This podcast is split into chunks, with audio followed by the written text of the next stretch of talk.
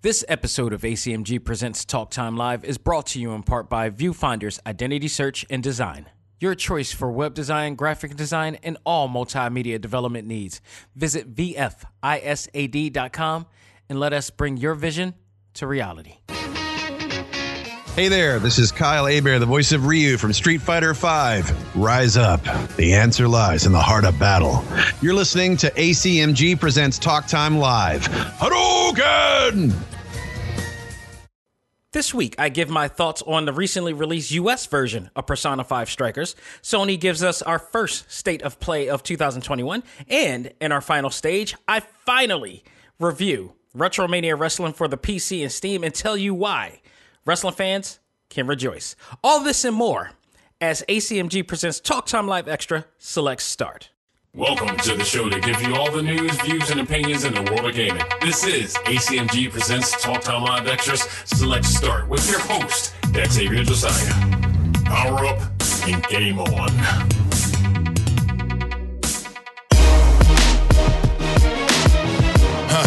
Yeah. Is it right to go on? They're all gone. They died for the planet. Will they ever forgive us? Right now, I really don't know. Yeah, yeah, yeah, yeah. I've been real. When I'm with ill, I spit skills, get gilled like like mithril, blow like a pinwheel. Live from the live stream, tighten your flows and get tossed in the cycle of souls. And only the foolish try to rest no full well it's suicide. Monsters traveled here on the last lunar cry. Prototype of the aura site, archetype, parasite. Get your data right or get shattered like time. A lyrical rhyme slave, erasure from my digital mind wave. Start up the crime wave. Project G when the media falls. Saw the future without reading your palms. I read 13 chapters and rappers come after. Major blow like reactors. Huh.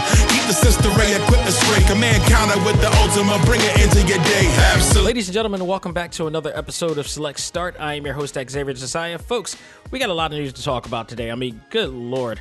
Uh, some explosive news coming from PlayStation. Uh, RetroSoft Studios even uh, acknowledged and announced some news coming out of there, but we'll talk about that in our final stage review as I review Retromania Wrestling finally.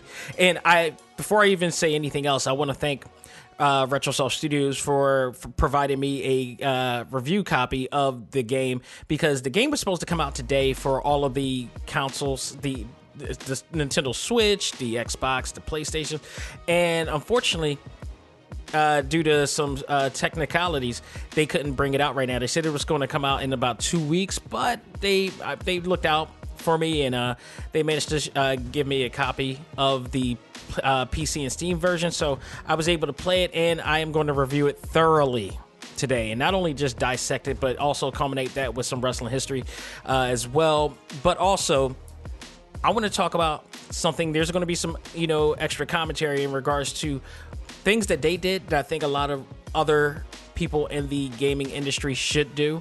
And it's been a hot topic that has been talked about a lot lately. Uh, if you watched, even if you watched um, AEW's uh, Show 2.0 recently yesterday with Kenny Omega and uh, and Brandon Cutler, they even made a, a, mention of it based on the AEW game that's coming out soon as well. So it's been a hot topic, but I think RetroSoft Studios did something really, really well that I think a lot of people should take note, especially fans who don't really understand and appreciate the work that goes into uh, making games. So we'll be talking about all that in our final stage review. But let's get down to it because Sega did something that I don't want to say it annoyed me. and it's not their fault. It's more mine. I recently just beat Judgment. I finally beat Judgment thoroughly through the whole entire way. Long game, long game. But it, I will tell you, this is one of my favorite Yakuza games of all the games that have come out. And I know it's a spinoff, but like it's better than I, for me, I believe that it's better than the other Yakuza games, and I love the other Yakuza games, especially six, because they had the New Japan Pro Wrestling characters on there, um, making their, uh, you know, and, and they're making their appearances there. But I swear to goodness, and this is probably late news because this hap- I think they announced this like a few days ago or a week ago or something like that. But Sega announced that they were going to be releasing a remaster edition of Yakuza's um, spin-off Judgment. This version will provide uh, upgraded features such as 4K HD and 60 frames per second. Um, there is no word whether this will allow owners of the original to easily upgrade to this version, nor is there any other information on that as well. Uh, seriously, Takayuki Yagami is one of my favorite characters in the Yakuza universe right now. This game uh, is set to be arriving in April 23rd, and it will be available for the PlayStation 5, Xbox Series X and S, as well as Google Stadia. So, at this time, there is no word for the PC and Steam version. I remember when I when I found this out on Twitter, I saw some PC gamers upset to thinking that the Google Stadia have exclusivity rights. I don't understand why. Um, you're supposed to be the master race and all that. What's going on with there? You, you entitled bastards. the PC the PC gamer gaming community can be some of the most annoying, obnoxious group of people and minority of people ever, man. I swear to goodness, it just they can irk me to no end sometimes because this whole master race situation is so stupid. It just reeks of people who don't have it. I'll just keep right there. But but let's talk about Sony's state of play.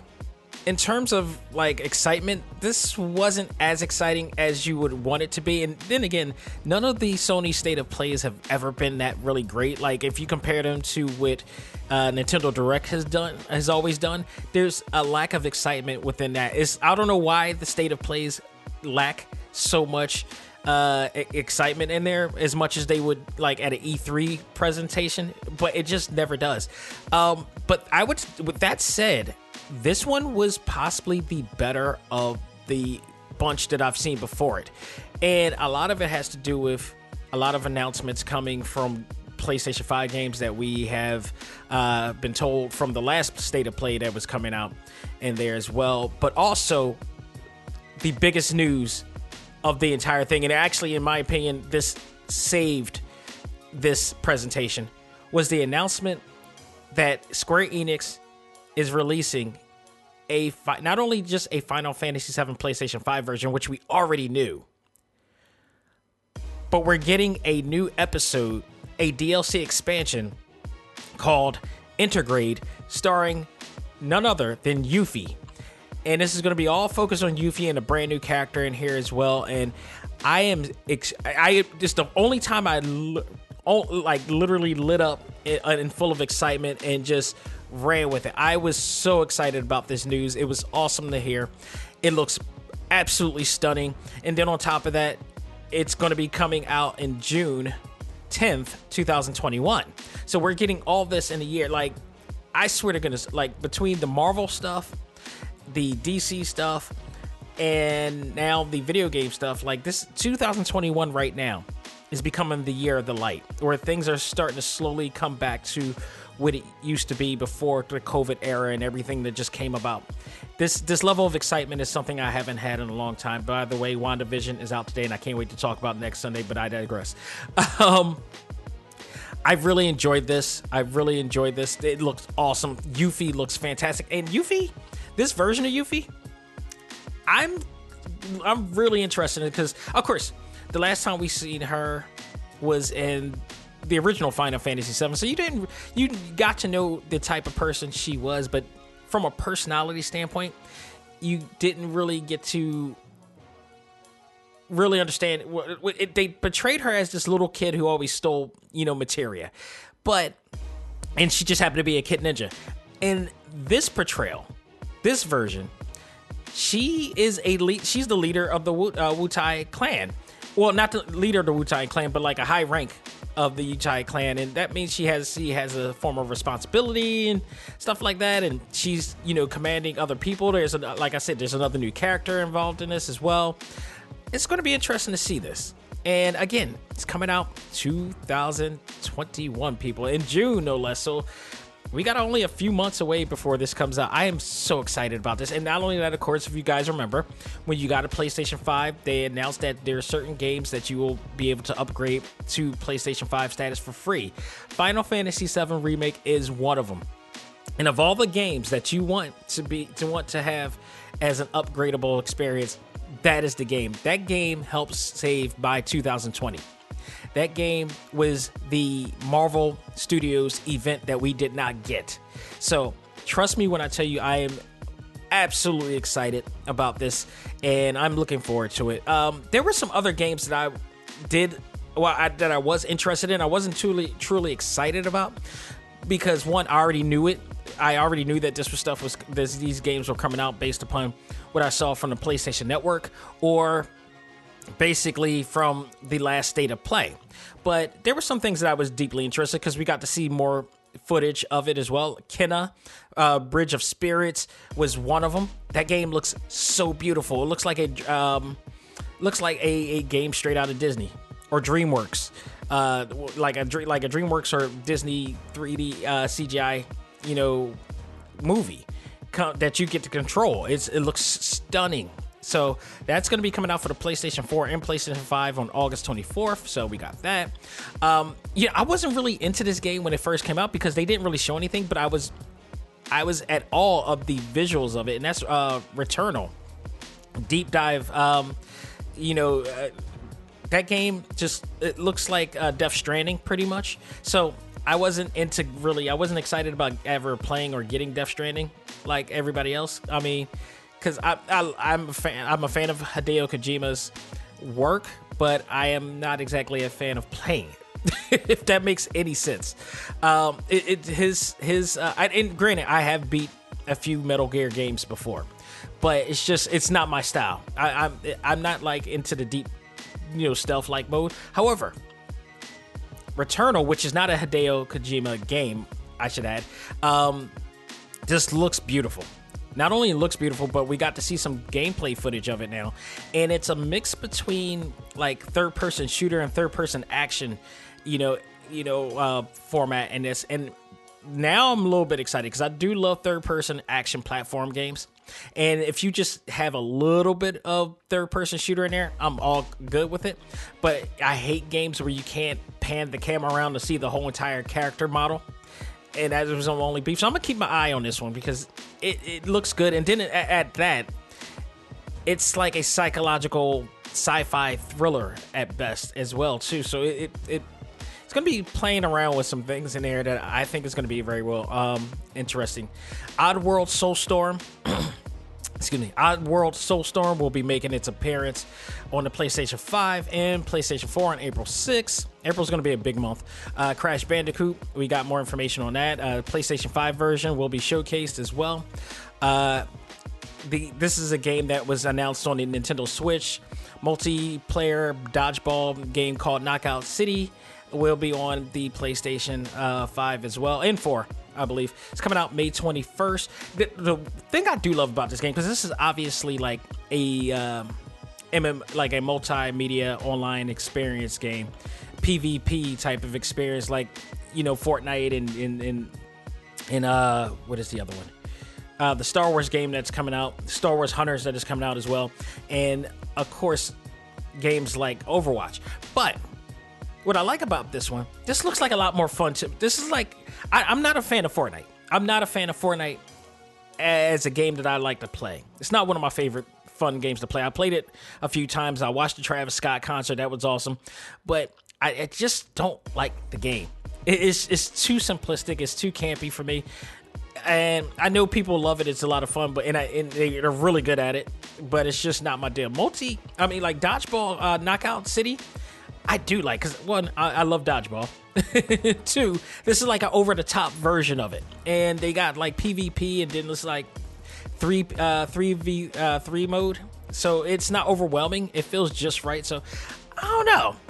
I not normally a fan of these type of games, but if it if it has an offline game or offline mode in it, I may I may jump on this and it says 19.99 so you're paying for something hopefully there's an offline single player experience to this as well so we'll see this other game that i saw i am deeply deeply interested in um absolver developer uh which uh which is coming out with a game called sifu for the playstation 4 and playstation 5 this is a action game with a unique kung fu experience that looks absolutely awesome. I mean, it straight up Matrix John Woo. I mean, uh, not John Woo, um, John Wick style fighting in here. It is.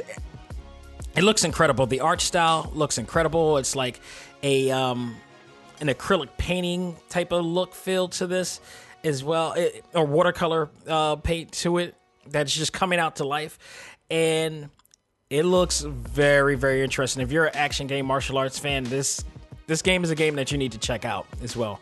Um, another one, really interesting. Hi, um, what was this called here? Um, what is it? Solar Ash.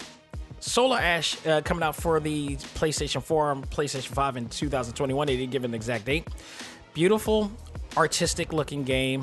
Uh, it's it basically is a 3D platformer, but more like a runner game as well.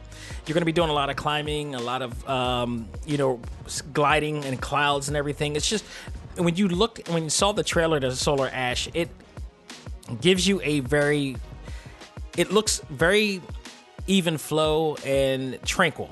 I should say, like it, it's one of those games like playing uh, Spider-Man PS4 or Spider-Man or Marvel Spider-Man or Spider-Man Miles Morales. I can't say PS4 now because it's on the PS5.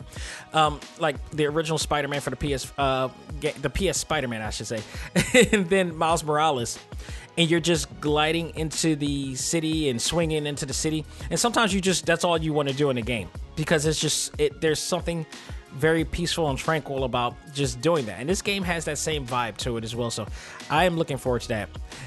This other game, I'm not looking forward to because this just look creepy AF. And that is Five Nights at Freddy, their expansion pack security breach. Nah, I'm good.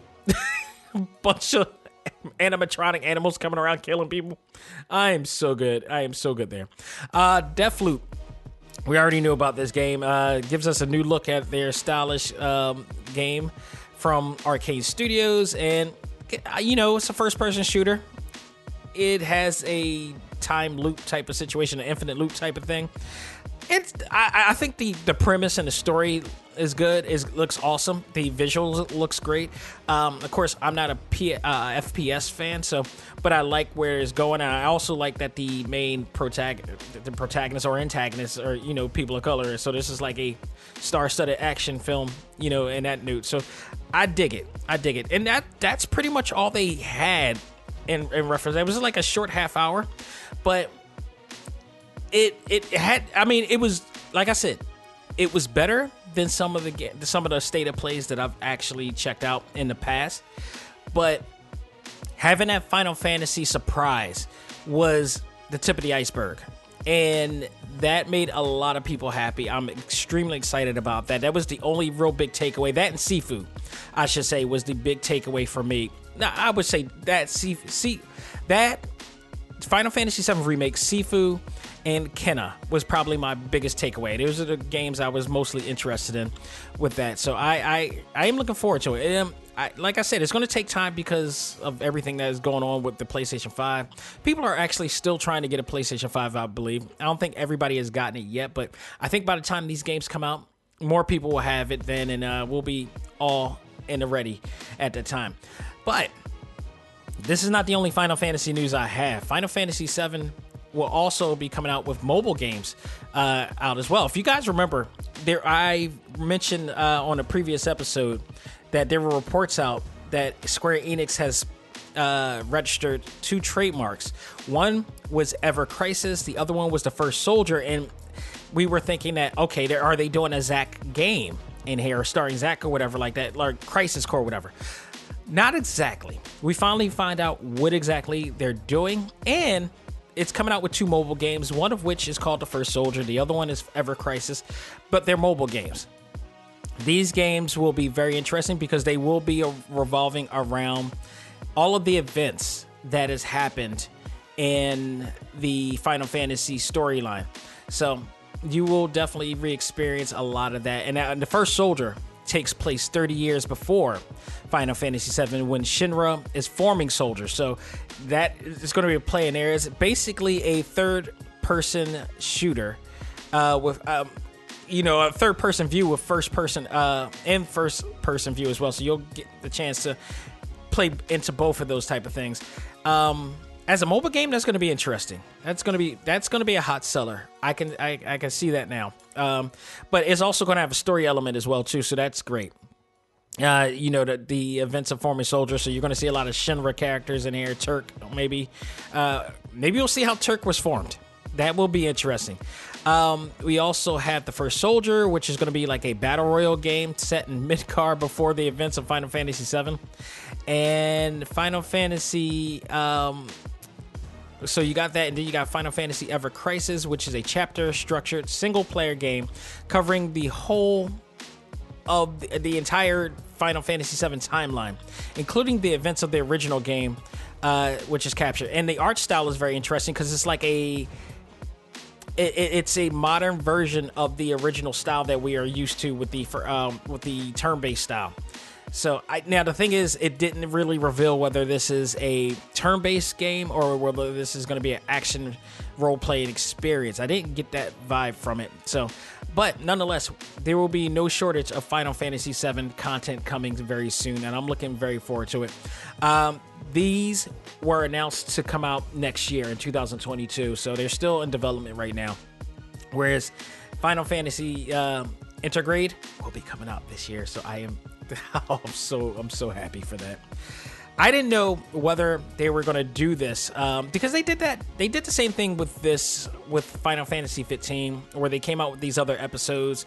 Um, they were really great episodes at that. So this means that there's a high possibility that we will be getting Yuffie, and if you guys remember at the end of the Final Fantasy VII remake game, we got Cait. We saw we saw Cait Sith in it as well. So there may be an episode coming from there. There's still Cid. There's still other characters that we need to establish as well.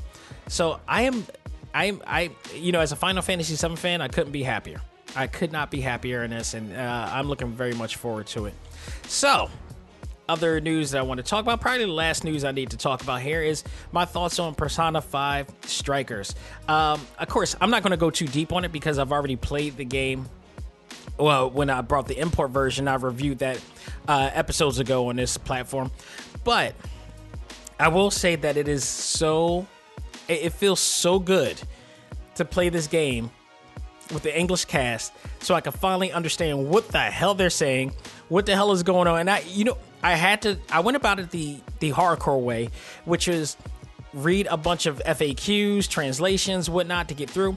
I mean, the game is not hard to get through. Like the basic, the basic format of the game and the formula of the game is basically di- uh, Dynasty Warrior, pretty much.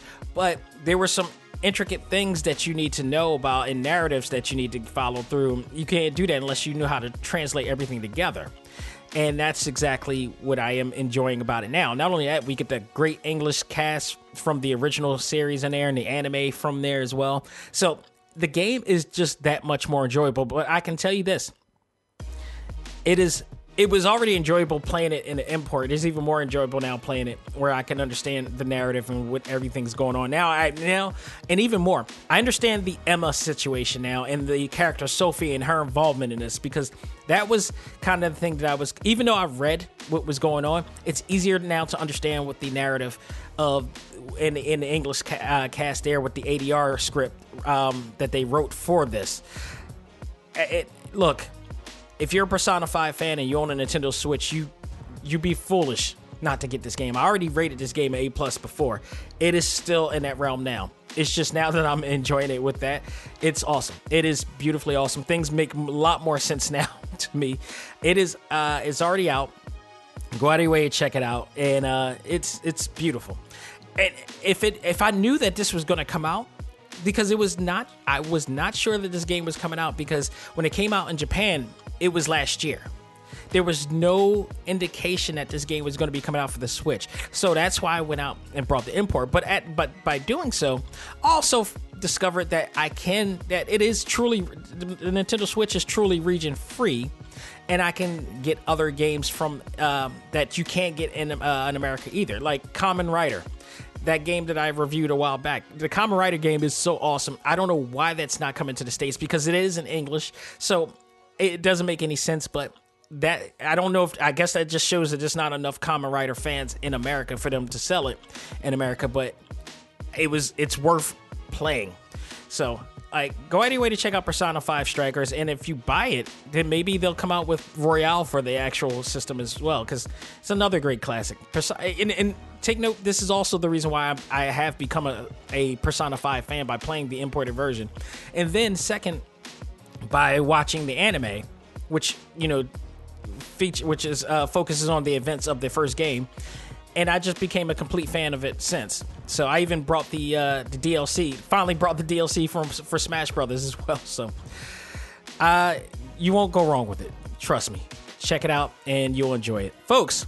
That will do it for this newsworthy segment. We're going to take a break, come back, and finally review Retromania Wrestling for the PC and Steam. Trust me, if you're a wrestling gaming fan, you don't want to miss this. We'll talk about that right after this. Ladies and gentlemen, this is Dak Xavier Josiah, the host of ACMG Presents Talk Time Live, the podcast. You want to catch up with all of our podcast shows and hear from some of the hottest names in all of anime, comics, movies, and games, such as. This is Maile Flanagan, the voice of Naruto. This is Stephanie Sheh, the voice of Sailor Moon. This is Ruben Langdon, voice of Ken Masters and Dante from Devil May Cry. Hey there, this is Kyle Hebert, the voice of Ryu from Street Fighter V. This is Chris Battle, character designer of Teen Titans Go. Here's your chance to check out all of that and more on TalkTimeLive.com. TalkTimeLive.com provides all of our ACMG content with new and previous episodes, exclusive interviews, articles, and much more. Visit TalkTimeLive.com and let us help you learn to let go, live life, and love all things ACMG. Talk time live. Ladies and gentlemen, welcome to Retromania Wrestling.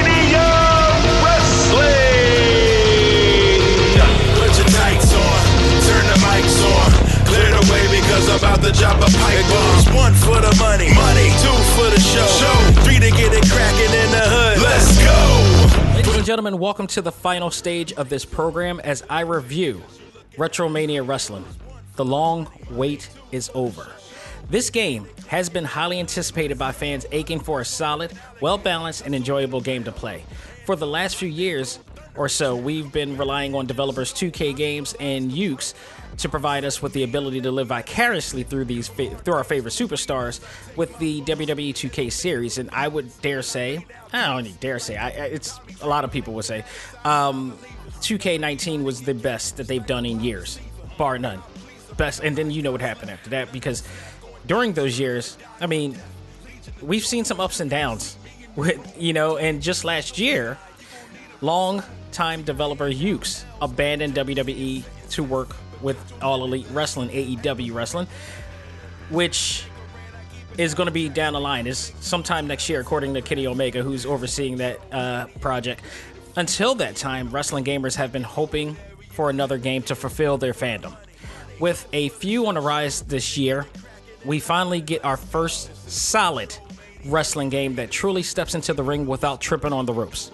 Retromania Wrestling is a sequel to the legendary cult classic WrestleFest by Technos Japan, which was released in the arcades in 1991 and then ported all over the place in this day and age. So it was out for for a bit. The first game consisted of a uh, consisted of some of WWF at the time. It was the 80s. So WWF, the World Wildlife Foundation, didn't sue them for their rights to the, to the uh, acronym, but there was the World Wrestling Federation. But now it's WWE. Uh, you know, they it was some of their best wrestlers that you were able to play and compete in a button mash mashing mayhem in tag team mode or battle royal mode. Uh, what made that game so memorable was their state of the art graphics and visuals with larger than life sprites, unlike anything we saw before it. Like I remember seeing that in the arcade back in the day, and like at, as I go to the movie theaters or whatever, or a particular arcade, it was like you had you had asteroids, you had maybe uh, Mario Brothers, the original Mario Brothers game, and then this game pops up, and it's like, whoa, look at the graphics on this thing. It's like these bulky, over the top, you know, characters and big sprites and moving really fast, like fast paced framework and everything. It was just awesome. It was just awesome at the time. I, you know, it was an action pack too. Like Technos Japan did a really good job making that game at the time and doing something that nobody was doing at the time. Um, but you know, be that as it may, the game was also known to be a heavy quarter muncher in the arcades uh, because of its difficulty level was so stiff that it had virtually impossible to beat without forking a ton of quarters in. Like uh, we now know, if you've seen documentaries now, we now know that they tweak those boards up, so those cabs up, so we could keep spending on the money. So, but they, you could have made it in, like an easier mode or whatever like that, but then they wouldn't be making money. So it's it's a double edged sword with that with, when it comes to that. Whenever I see documentaries uh, about that gaming documentaries and they, and they talk about how they, you know, would tweak the boards and all the stuff to make it more challenging or whatever, it it, it you know it, it's it's interesting because you could you could go from okay this is challenging to borderline okay now you're just trying to take my money. So and and believe it or not, that's the funny thing. Like I I believe like mobile games are doing the exact same thing in this case, and I can name a few. But I digress. One of the biggest fans of WrestleFest is a man named Michael Herman, who loved the game so much he wanted to revitalize the game for modern times. Enter RetroSoft Studios, which is a company Herman founded in Collegeville, PA, my home state, people. We making history again to create his revision of a classic. Through this, him and his team went on to create the first game ever for that company, and that's Retromania Wrestling. Not only was he creating his first game, but he was making a game that would possibly be heavily judged by a hardcore and passionate group of fans that would not hesitate to let you know that something is not up to standards. And I'm being very nice saying that. that description. After months of development and only a couple days, a uh, couple of delays, we finally get our first experience of the long-awaited game, which is released on a PC, with the console versions to be released soon. Uh, from what I was told, or from what was said by um, Michael Herman, the console versions for the Switch and the PlayStation and uh, Xbox should be in within two weeks of this time that I'm talking right now. Uh, and if you're listening to this two weeks later, it's already out. So there you go. But the results are in, people. And wrestling fans should rejoice as WrestleMania Wrestling provides the fun.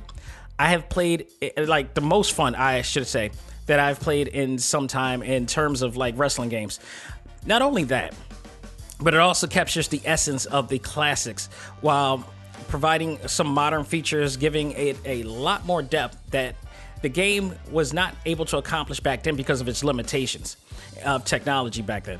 Um, this game has several match types. Let's talk about that for a minute. I mean, you got 16 wrestlers consisting of classic and current wrestling stars from various promotions, indie promotions, and established promotions as well, with more to be added. And as we learned yesterday, uh, RetroSoft Studios revealed two new characters to come, including James Storm and, of all people, Mr. Hughes.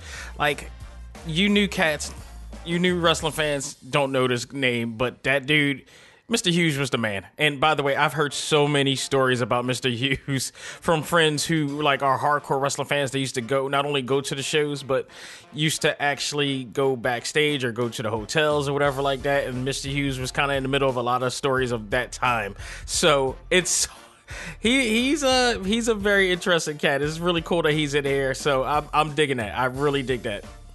Uh, you got singles mode or versus mode, I should say. Uh, 17 arenas, including the legendary 23 arena, aka the ECW arena uh, in Philly, the NWA Power Studios down south, and more. Cage matches with, uh, I believe, there's two styles of cages, but actually there's three. There's there's the uh, blue bars. There's the classic blue bar style cage, but then there's the um, chain link mesh style cage. But if you go to Warhorse's arena, there's a decrepit bar version of it as well. It's really it's really awesome uh, that they did that. You also have a story mode, which we'll talk about uh, soon as well. 10 pounds of gold mode, which we'll also talk about. Tag team matches from two man tag to eight man tag. And the cool part about that is that you can mix and match all of these match types around. So if you wanted an eight man tag still cage match, you got it, baby. It's all there. It is all there. In fact, I played it before I started the show this morning. It was just a lot of fun.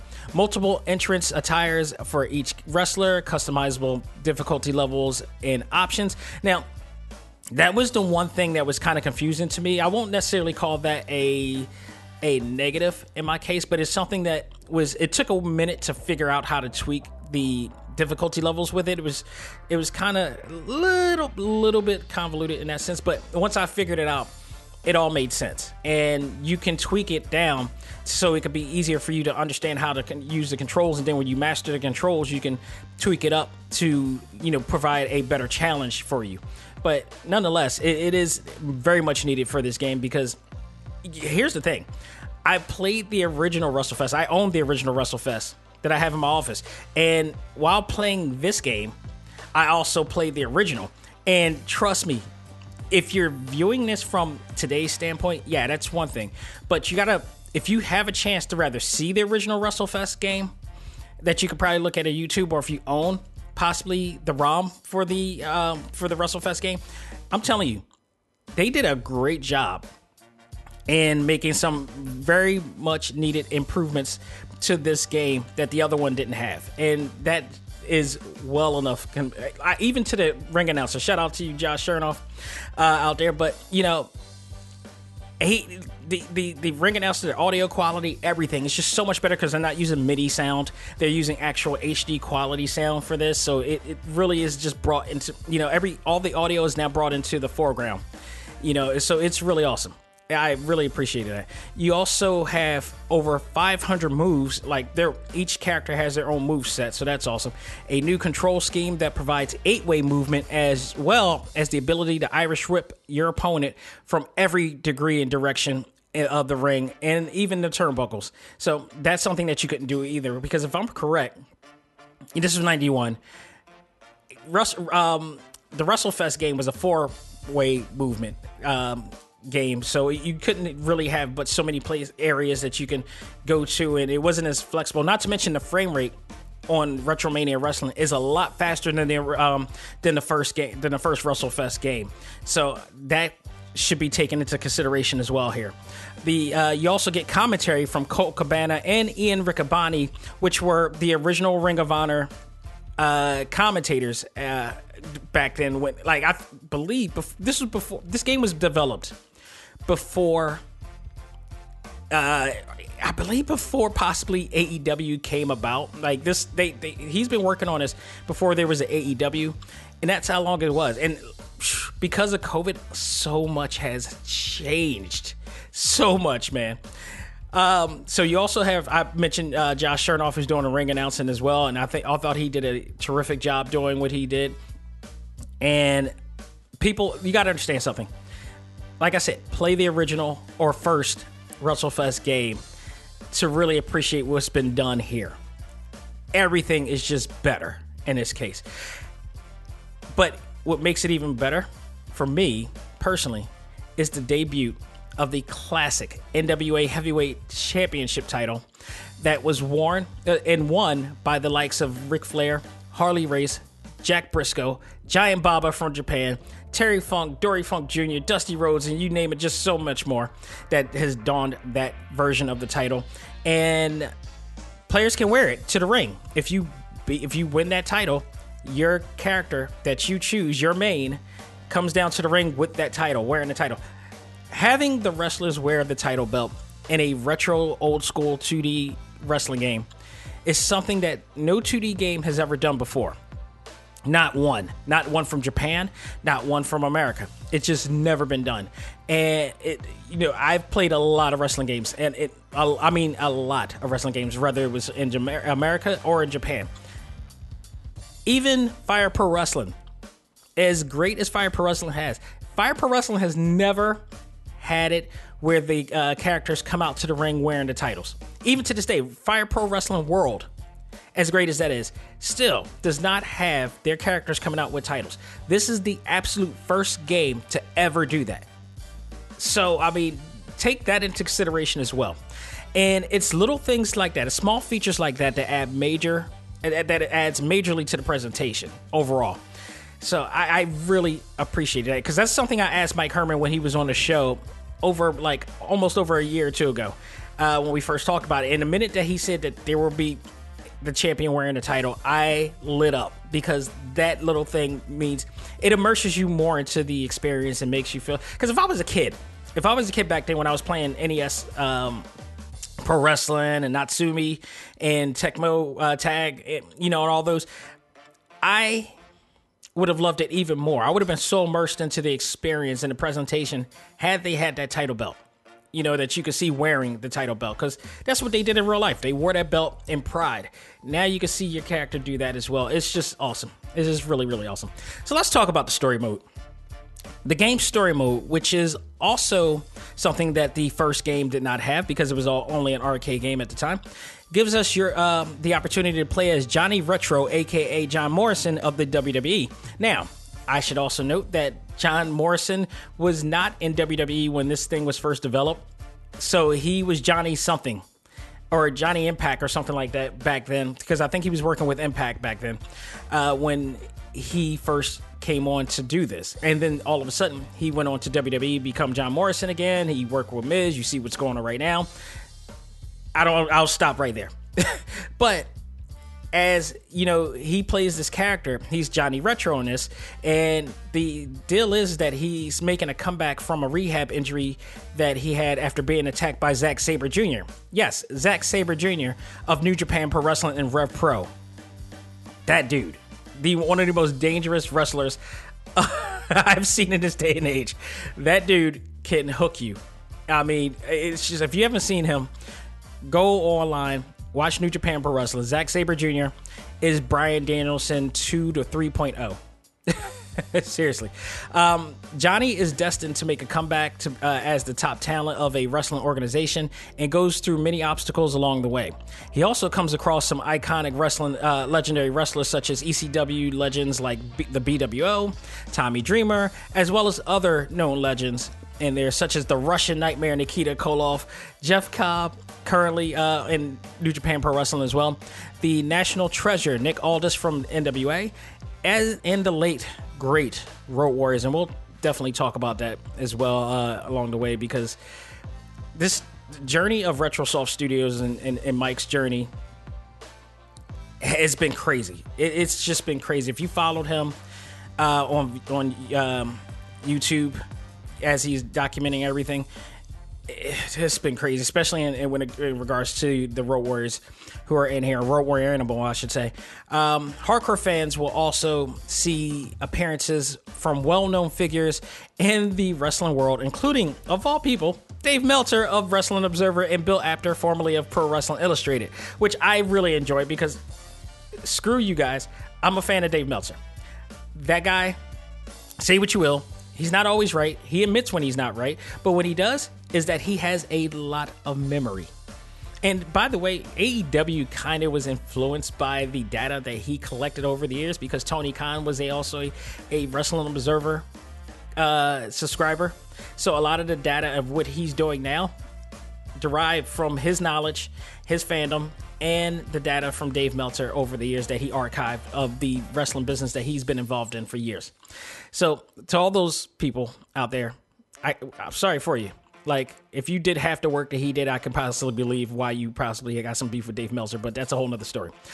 Bill Apter, also in here as well. Um, legend, legendary journalist for the Pro Wrestling Illustrated. I grew up while I'm reading those books, so it was great to see them in there. And, and again, it's those little established methods that really, for hard, not only just hardcore fans, but hardcore old school wrestling fans as well who grew up with this. This is wrestling history here to see Dave Meltzer and Bill Apter on here. It's just pretty awesome. I thought it was very enjoyable in the story.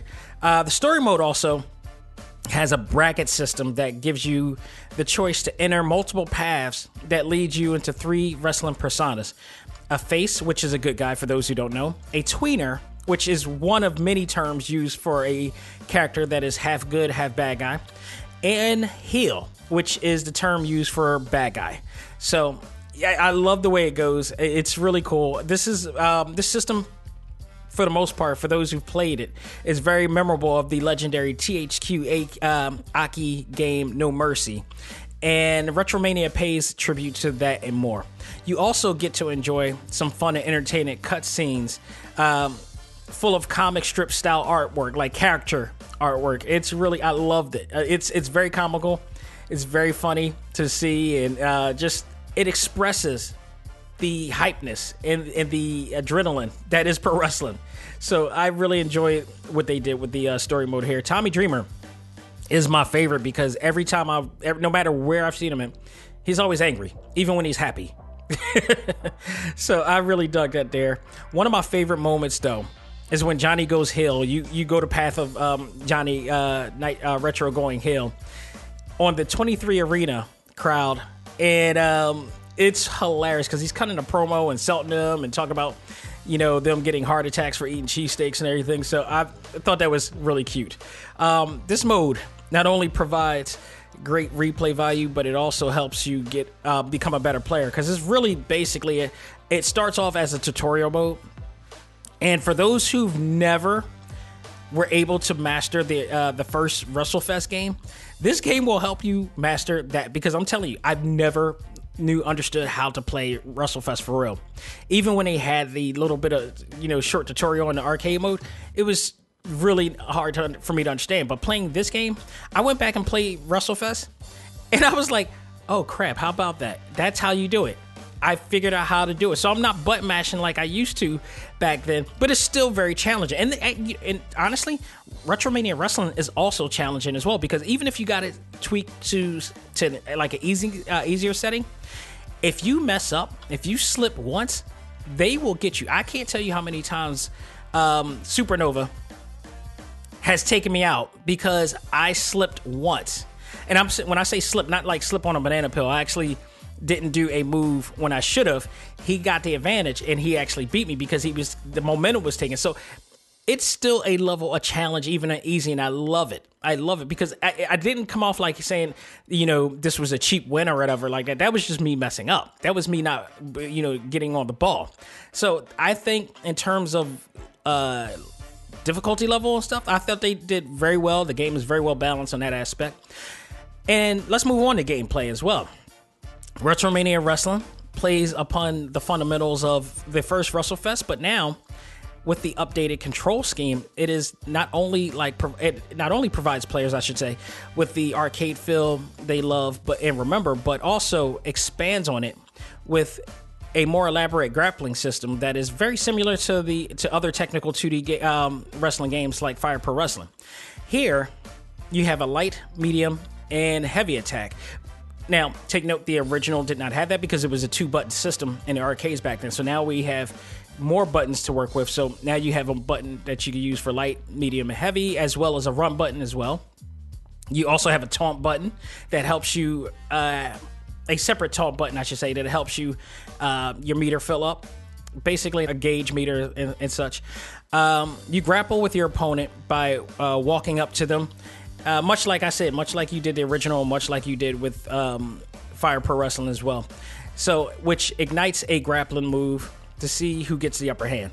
The fight system also has a gauge that I mentioned, meter, um, that fills up and allows you to pull off stronger moves. So you won't be you will only be able to use these moves if your gauge fills up.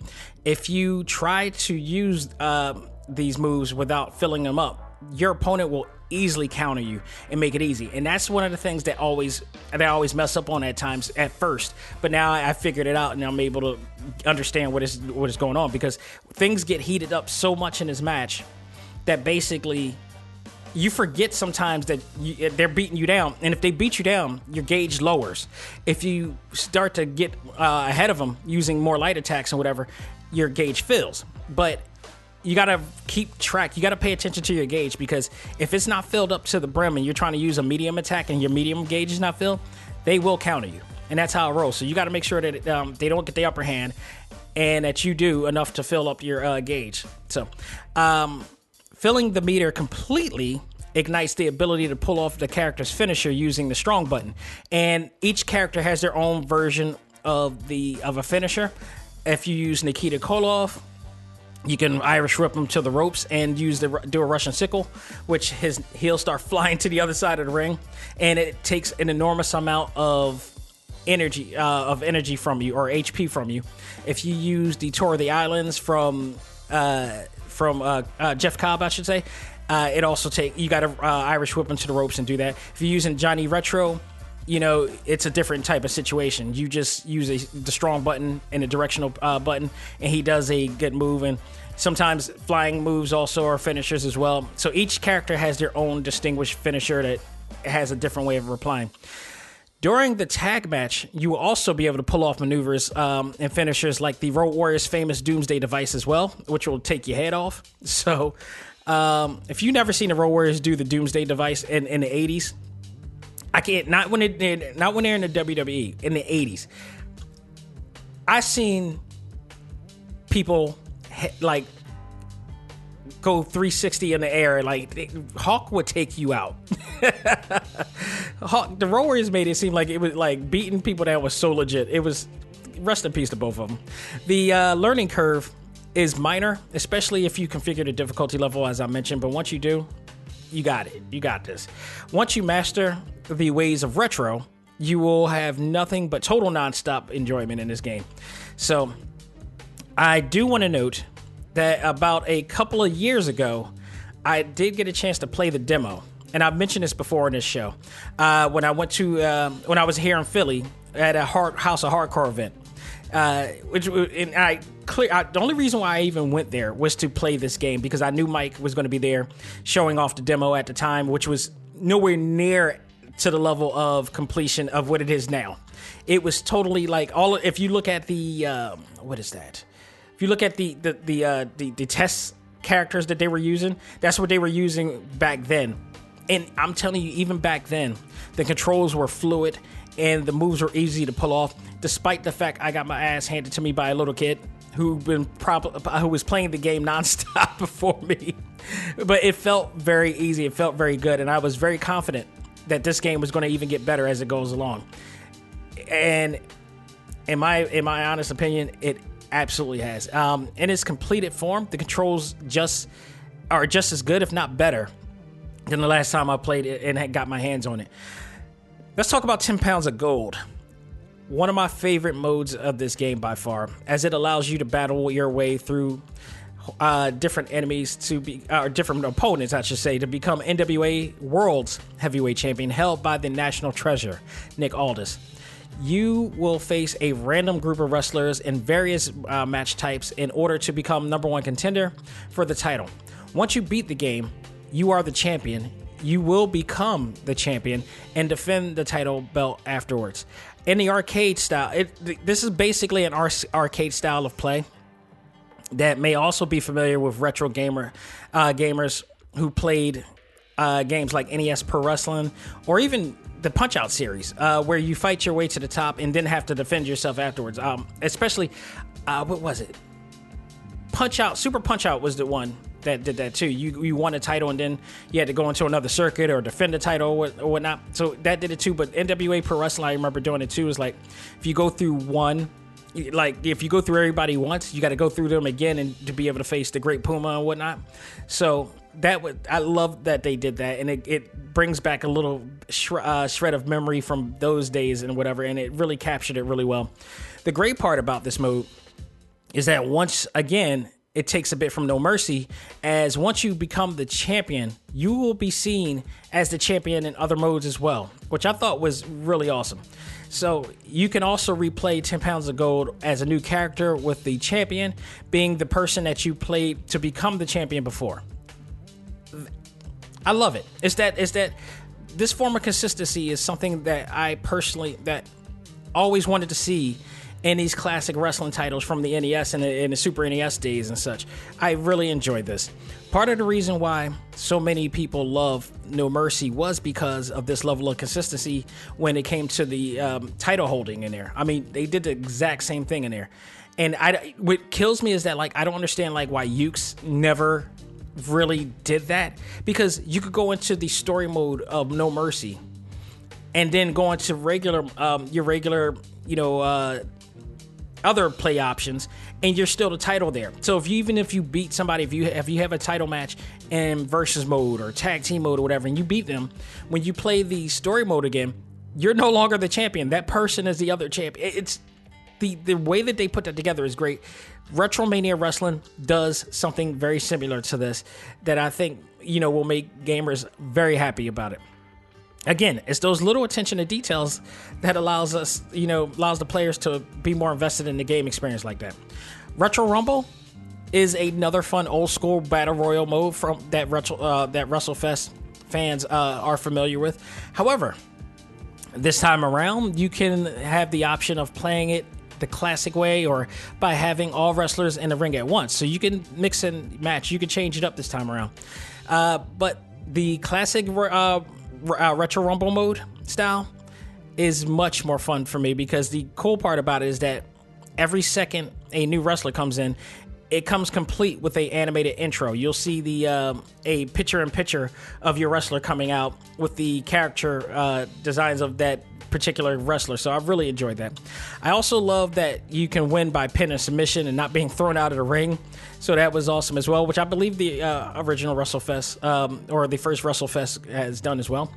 The presentation of this game does everything it can to give fans all the full wrestling experience which is which includes having multiple arenas, including some of those multiple arenas I mentioned is uh, 23 Arena built in the NWA Power, but also the NWA 70th anniversary uh, arena, which is really cool.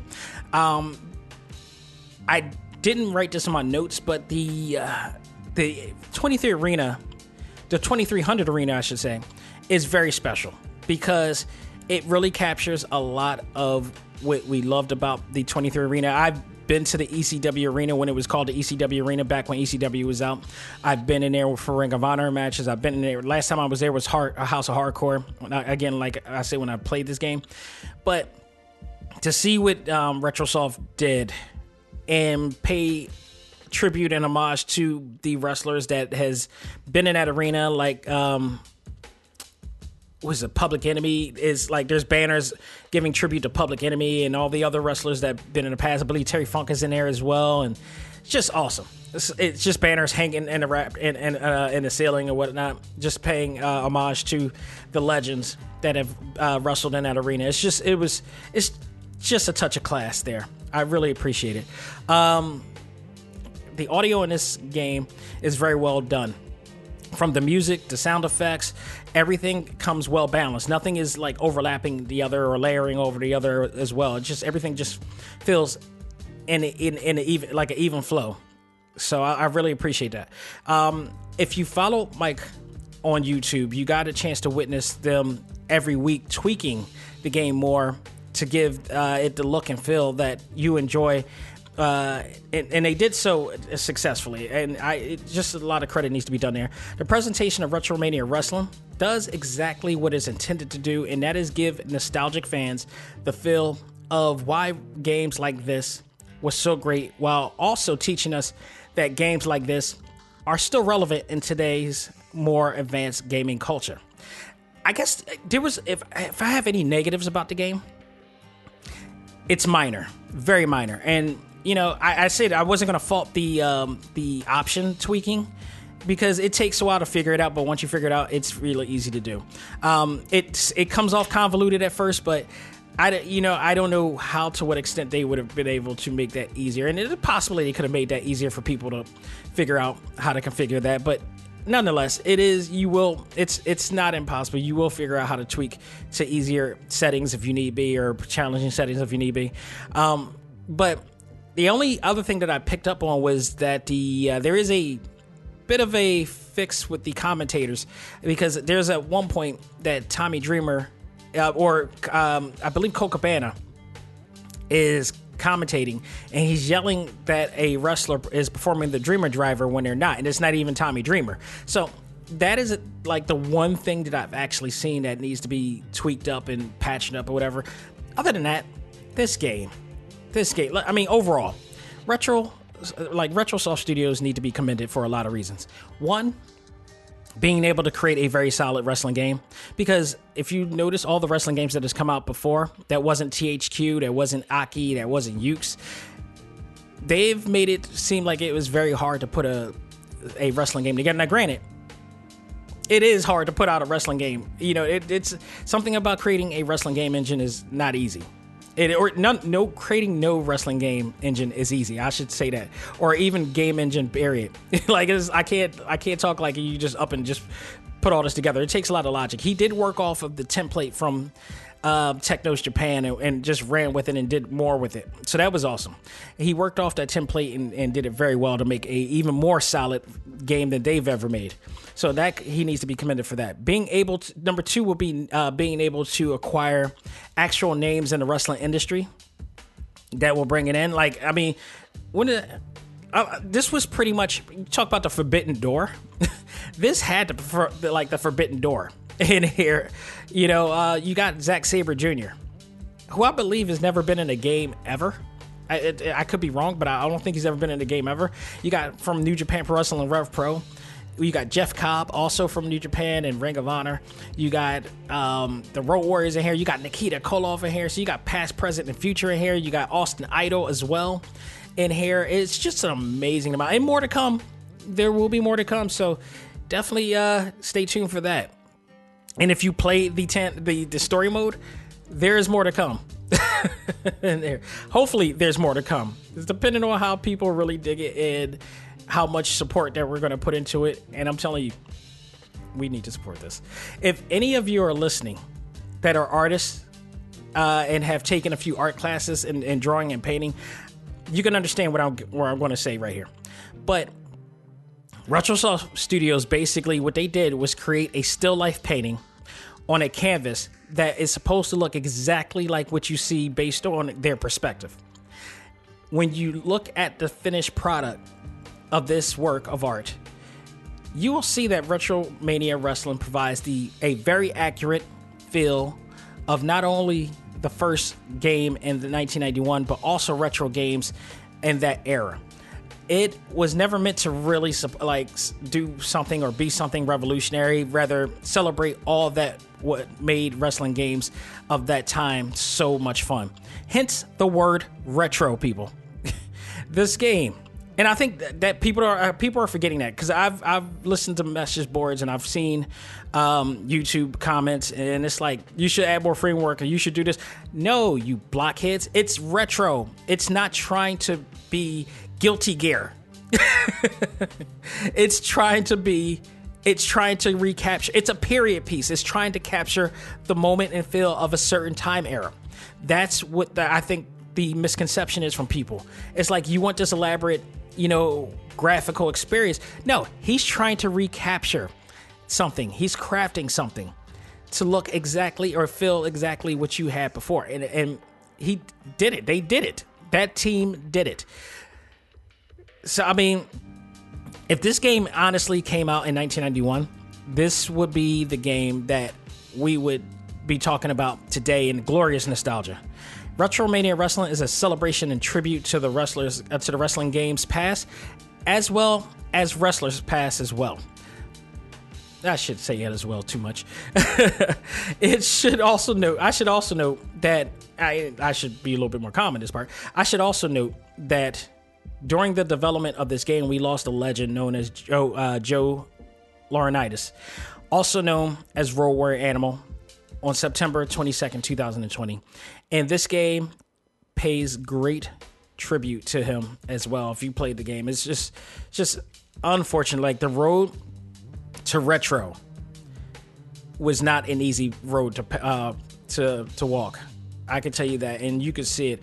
Um, you could see it. You could just see it by the YouTube vlogs that he's done. It, was, but he stuck by it. They stuck by it. They did a tremendous job, and it's because of all of that and much more that I give Retro Mania Wrestling an A plus, bar none. This was just undoubtedly a phenomenal take on, especially for a first game. Like this is their first game that they ever made, and wow. And I've I've had my fill of talking with a lot of indie developers, and I tell you what, this falls into with the game developers that I've talked to and interviewed on this show.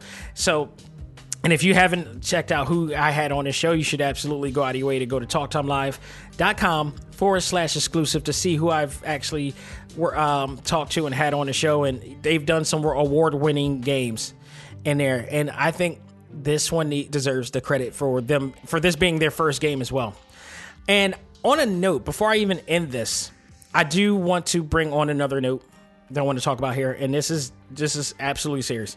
I want to also point out and thank the team of Retrosoft Studios for doing something that many other developers should have done with their fans a long time ago. And that is be transparent and honest with us. Since day one of this game's development, Retrosoft Studios never closed their doors on their growing fans. They allowed gamers, investors, and other people to inter- of interest to see everything that is going on with the development of Retromania Wrestling. From good to bad, Mike has always been upfront with everyone creating video vlogs every single week, letting us know what is going on in the game.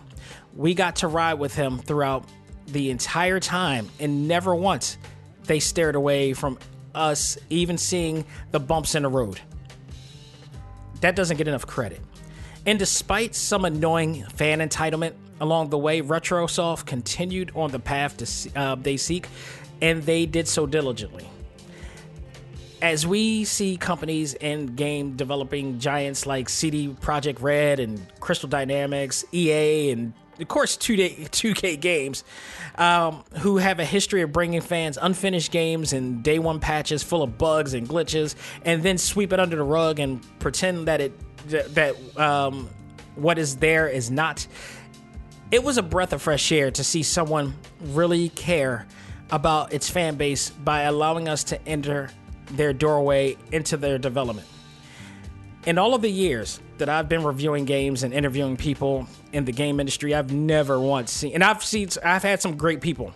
Don't get it twisted. I have some really great people who care about the industry the right way and care about the art of gaming. And it, it's a pleasure to have them all in there, and they get it. And I hope they always will continue to get it.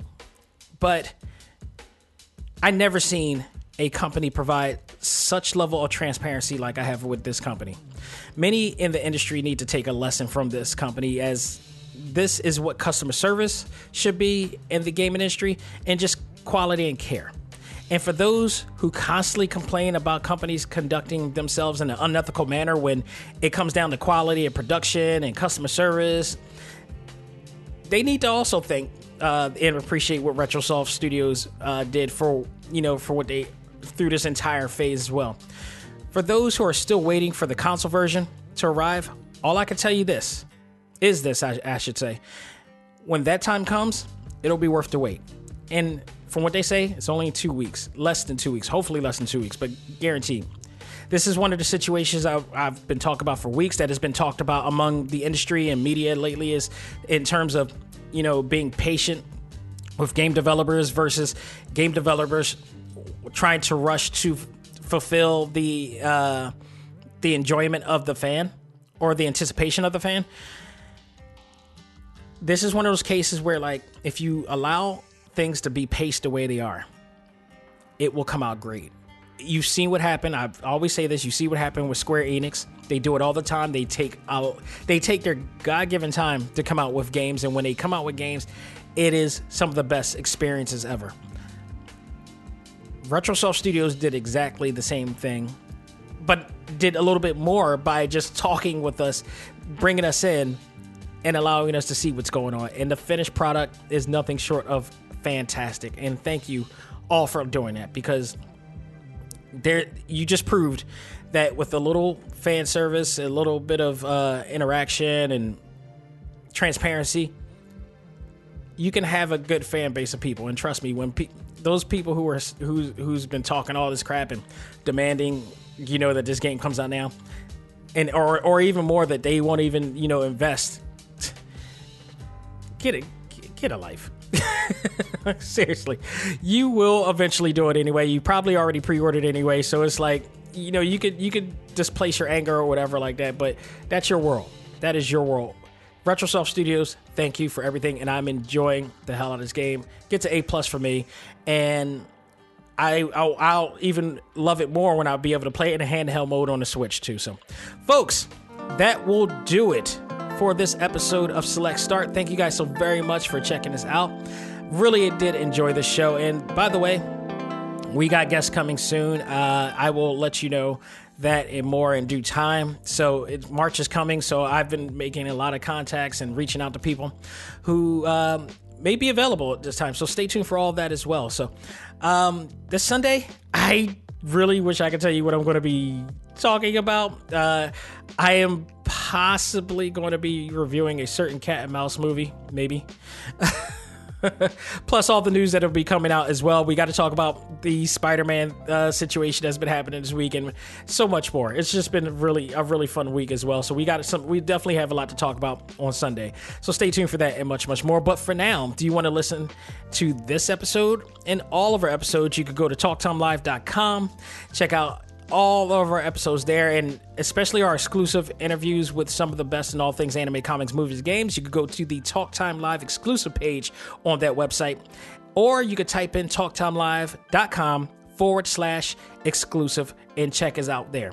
If you don't ever want to miss a beat for the latest episodes to come, you could go to all of our favorite podcast platforms such as Spotify, iHeartRadio, Apple Podcasts, Google Podcasts, Stitcher, Podbean, TuneIn, aka Audible, as well Pandora and Pocket Cast. Anywhere and everywhere you want us to be, we're there.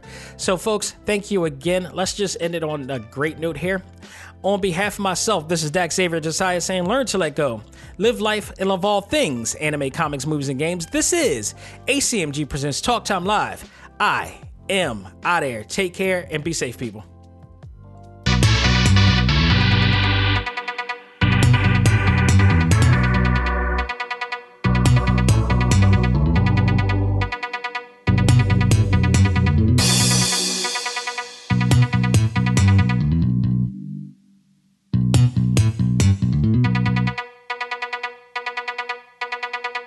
Music for this episode is provided by Game Chops. Check out these great chiptune tracks and more at music.gamechops.com.